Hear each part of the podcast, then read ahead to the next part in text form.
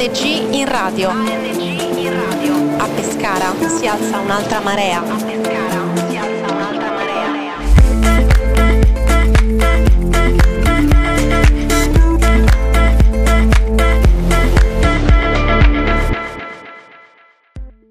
Benvenuti, benvenuti a tutti a questa nuova puntata di ANG in Radio Pescara Altra Marea. Eh, Siamo qui oggi una puntata molto particolare, speriamo che sia anche abbastanza utile per voi che ci state ascoltando. Abbiamo qui, ho qui di fronte a me ospite la dottoressa Sara Leone che saluto. Buonasera a tutti. Buonasera, buonasera Sara. Eh, oggi eh, noi abbiamo deciso di concentrarci su, una- su un tema che penso possa riguardare tutti voi, la nostra generazione, tutti voi che ci ascoltate, che è quella di, di una- un tema molto particolare, che è quello di Resto al Sud. Non so quanto- quanti di voi sa- sanno che cos'è Resto al Sud. Resto al Sud è una misura... eh, voluta, voluta dal Ministero dello Sviluppo Economico, da Invitalia particolarmente, che praticamente sostiene la nascita e lo sviluppo di nuove attività imprenditoriali e anche libero professionali. E di questo adesso ne parleremo con la dottoressa Leone che ha dato la, nostra- la sua disponibilità qui oggi a spiegarci un po' che cos'è questa misura, eh, Sara, e soprattutto a chi è rivolta. Allora, vi ringrazio per l'invito e penso sia una- molto importante parlare di questa misura Resto al Sud. Lo stesso nome Resto al Sud, quando è stato pensato e quindi quando è stata pensata questa misura, è quella di non far andare via ragazzi dal sud Italia, perché riguarda appunto le regioni del sud Italia, compresa l'Abruzzo, quindi Abruzzo, eh, Molise, Puglia, eh, Campania, Basilicata, Sicilia, eh, Calabria e Sardegna. Eh, quindi è stata pensata appunto per cercare di invogliare l'autoimprenditorialità e i ragazzi eh, nelle attività appunto eh, non solo artigianali eh, di produzione di beni eh, e servizi turistiche ma anche liberi- eh, libere professionali. Nel senso che ehm, nella- da gennaio del 2020 è possibile presentare la domanda anche per l'apertura di un'attività libero professionale, quindi come ad esempio una commercialista, un avvocato, un architetto eh, oppure altre attività eh, simili. Perché è importante eh, questa misura? Eh, perché dà la possibilità ai ragazzi che non hanno eh, una, ehm, diciamo una base economica mh, di poter avviare un'attività imprenditoriale avendo però il 50% eh, del pro- eh, a fondo perduto. Eh, cosa prevede appunto il bando? Ehm, prima di tutto a chi è rivolto. Quindi eh, inizialmente era rivolto solamente ai ragazzi fino a 35 anni d'età. Dall'anno scorso eh, è stata estesa questa misura a tutti coloro che avevano 45 anni d'età e dopo il Covid eh, fortunatamente è stata estesa anche fino a coloro che hanno 55 anni d'età, cioè da gennaio è possibile presentare eh, questa domanda anche per coloro che hanno un'età diciamo, un po' più avanzata. Perché, eh, perché chiaramente è venuto a mancare il lavoro, ma è importante soprattutto per tutti coloro, per tutti quei giovani che hanno un'idea imprenditoriale e non hanno la possibilità economica. Questo mi sembra molto importante, scusami Sara se intervengo, che in qualche modo questa misura sembra un po' scardinare anche un elemento psicologico in noi ragazzi, cioè noi oggi siamo anche un po' eh, accusati di essere la generazione che cerca il posto fisso. E mi pare che questa misura sia anche un tentativo di cercare di stimolare, eh, ecco la- la- tu hai citato, hai citato l'autoimprenditorialità, ma cos'è, cos'è oggi l'autoimprenditorialità e eh, come si, come si cerca di far emergere questo spirito imprenditoriale nei, nei ragazzi? Ad esempio tu nella, nella tua professione come, come fai? Qual- come ti approcci a un giovane che ti porta una, una valida idea? Allora, me capita eh, di ricevere, eh, diciamo, in ogni settimana 20-30 ragazzi che vogliono avviare un'attività imprenditoriale. Devo dire eh, che eh, c'è gra- tanta voglia di voler fare e quindi di intraprendere comunque un'attività in proprio, quindi anche questa cosa del posto fisso è vera, ma è vera solo perché non riescono a trovare eh, la forma o il finanziamento per poter, andare, per poter avviare la propria idea di impresa, ma non è solo un'idea imprenditoriale, a volte sono anche ehm, delle idee eh, che provengono culturali, eh, che eh, provengono anche eh, dalla possibilità di dare una risposta ai territori.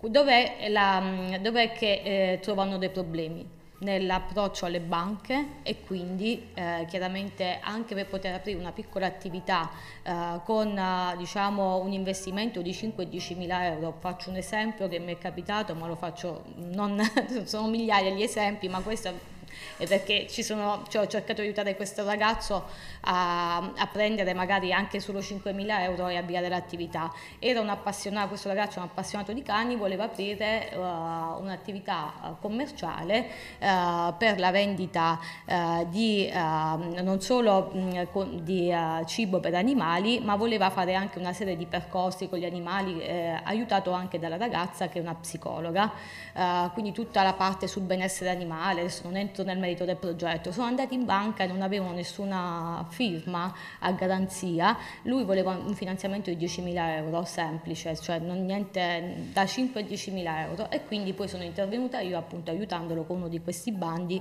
eh, che eh, allora erano presenti anche sul territorio regionale. Quindi eh, di, il fatto di poter avere mh, un aiuto da parte dello Stato eh, secondo me incentiva molto i ragazzi anche a, ad esprimersi perché spesso e volentieri coloro che cercano il posto fisso lo cercano solo perché non hanno altre possibilità e invece c'è tanta creatività in giro che eh, noi dovremmo cercare di aiutare cerca, eh, divulgando eh, queste, queste, forme di finanziamento oppure altre eh, agevolazioni eh, presenti sul territorio che non sono solo finanziamenti. Assolutamente, assolutamente sì, è una misura molto importante per questo.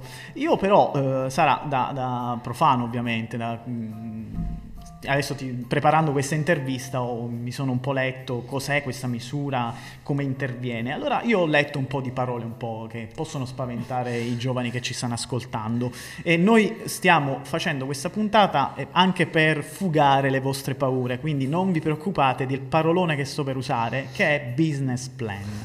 Allora, eh, molti miei coetanei, molti miei amici che sanno, insomma, in qualche modo vorrebbero mettersi in gioco attraverso questa misura, eh, quando leggono questa parola un po' si spaventano. Ecco, Sara, tu che sei una professionista in qualche modo e cerchi di aiutare i giovani anche in questo qua, eh, anche in questo aspetto qui, che cos'è il business plan e perché non dobbiamo aver paura di questo business plan e quanto è importante per attrarre finanziamenti eh, di Resto al Sud? Allora, uh, per quanto riguarda il business plan, prima di tutto non è solo un documento contabile finanziario, il business plan uh, uh, bisognerebbe scriverlo ogni volta che si ha un'idea di qualsiasi tipo. Diciamo che io mi occupo a volte anche di bilancio familiare, quindi diciamo, è, è della stessa identica cosa.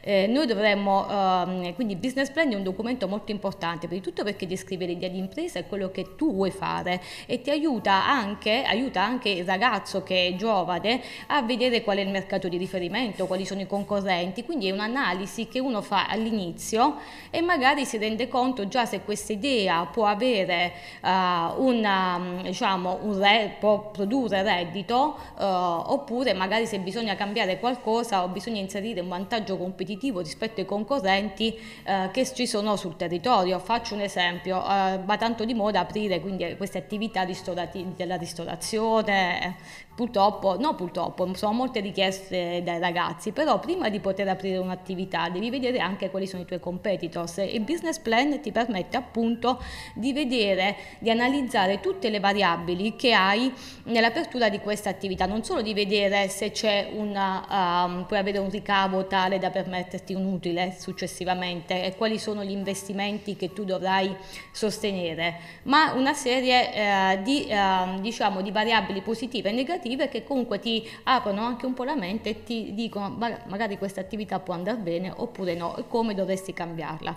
Il business plan di Resto a Sud è un business plan molto articolato ma e, e, fanno bene, secondo me hanno fatto bene a farlo in questo modo proprio perché riesco ad analizzare tutti i punti. Prima di aprire un'attività, se ci sono le autorizzazioni, uh, quali sono uh, ad esempio anche i finanziamenti uh, che, ai quali uno può accedere, quindi quale, in quanti anni devi pagare la rata, insomma c'è tutto sul finanziamento, su, sul business plan di Invitalia, quindi non si devono preoccupare prima di tutto perché ci sono dei tutti tutor eh, che il Ministero ha messo a disposizione eh, per chi ha, inter- ha interesse alla prima attività e quindi a partecipare al bando Resto al Sud, al quale si possono rivolgere direttamente andando sul sito di Invitalia, eh, cliccando sulla misura Resto al Sud e lì ci sono uh, tutti i tutor ai quali sul territorio disponibili a dare informazioni ed aiutarli nella prima parte del business plan. Quindi ragazzi non vi preoccupate, eh, il business plan non è un Giano bifronte, un divoratore di, di, menti, ma in realtà è uno strumento che vi può aiutare a impostare correttamente la vostra, la vostra impresa.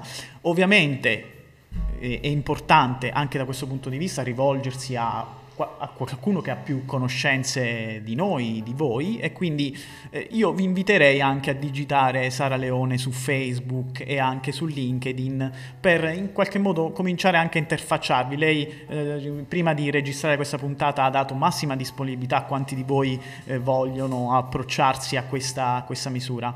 E, Un'altra parolona, Sara, che ci devi in qualche modo chiarire perché queste sono parole che spaventano, sono, se non altro perché sono anche in inglese, quindi eh, dobbiamo anche declinarle da questo punto di vista, che è il self-employment. No? Tu mi hai detto che c'era poco, poco, fa, prima di andare in onda, mi hai detto che c'era anche una nuova misura che riguardava questo, questo aspetto, questo ambito. Ecco, se ce ne vuoi parlare brevemente. Allora, sì, self-employment è, sem- è, una misura sempre di Invitalia eh, che eh, aiuta appunto l'autoimprenditorialità. Eh, qual è la differenza rispetto al resto al sud? Eh, che self-employment è rivolta a tutti i codici Ateco, quindi tutte le attività, anche quelle commerciali, invece resto al sud eh, è rivolta solamente a quelle attività artigianali, turistiche oppure dei servizi alla persona o ehm, alle attività appunto dei libri professionisti.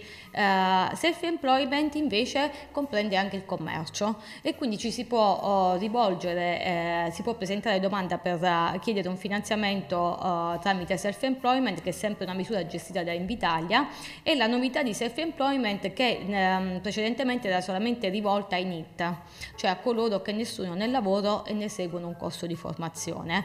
E anche questa era stata pensata dal Ministero del Lavoro insieme al Ministero al Mise eh, per aiutare appunto tutti quei ragazzi che oramai sono scoraggiati Uh, tant'è vero che, che ce ne sono tanti, immagino. Tantissimi, tant'è vero che io ho avuto l'opportunità di seguire appunto questi ragazzi attraverso la fase di accompagnamento e questa fase di accompagnamento fatta appunto dal Ministro del Lavoro prevedeva appunto la, uh, la stesura del business plan e anche uh, aiutare questi ragazzi nel descrivere idee di impresa e quindi di creare una piccola attività che sia essa commerciale, artigianale o, o altro. E quindi cioè, self-employment rispetto ad Invitalia è una misura struttura più snella, ha un business plan meno articolato ed è però un finanziamento a tasso zero.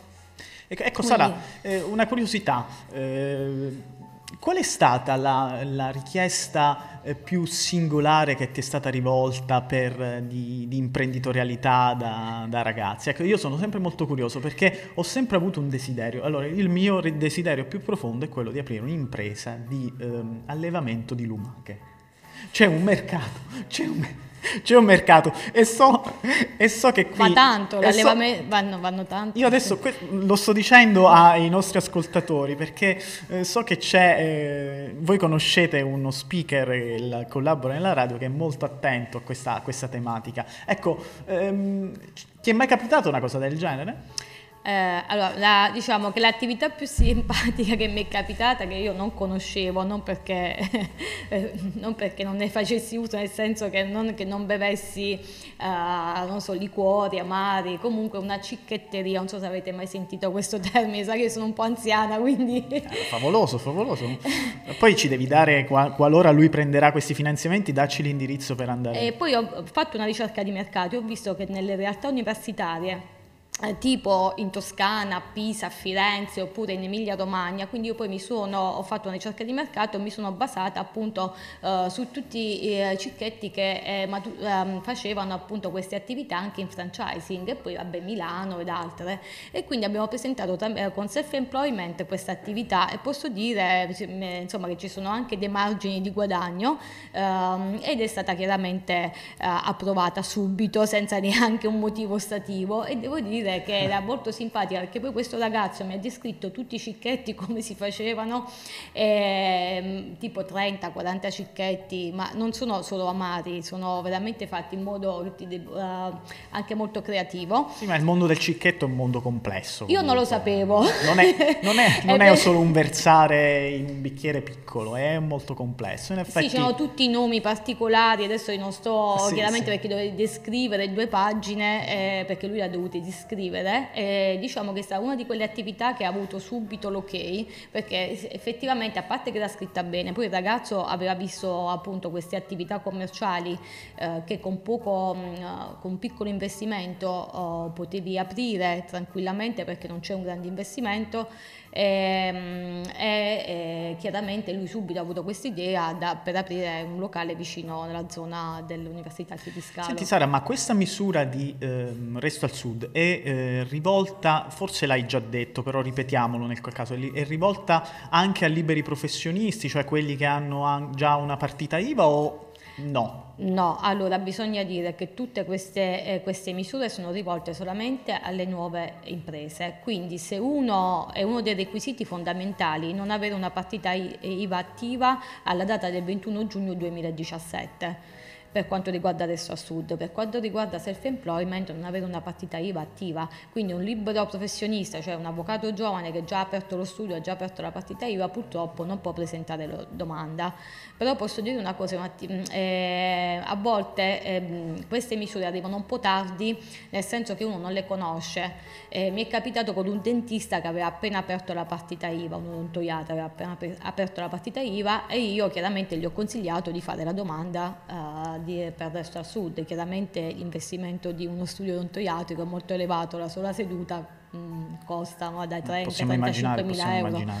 Quindi è importante anche per tutti coloro che hanno terminato gli studi e dare comunque qualche informazione sui fondi disponibili. Questa cosa mi sembra molto importante eh, e mi raccomando fatelo, fatelo sempre, informatevi su qualsiasi canale istituzionale possibile rispetto a queste misure perché ce ne sono tante e qui in Italia abbiamo anche un po' un costume di eh, farci sfuggire queste grandi opportunità, eh, non ci crogioliamo troppo eh, e mm, cerchiamo di essere proattivi rispetto a, a, queste misure che sono tante e fortunatamente noi anche in, con questa radio cerchiamo di eh, far emergere anche la, la, notizia, l'informazione e mettervi mm, a disposizione una serie di informazioni che poi sta a voi anche scavare e eh, prendere ciò che, che più vi è utile.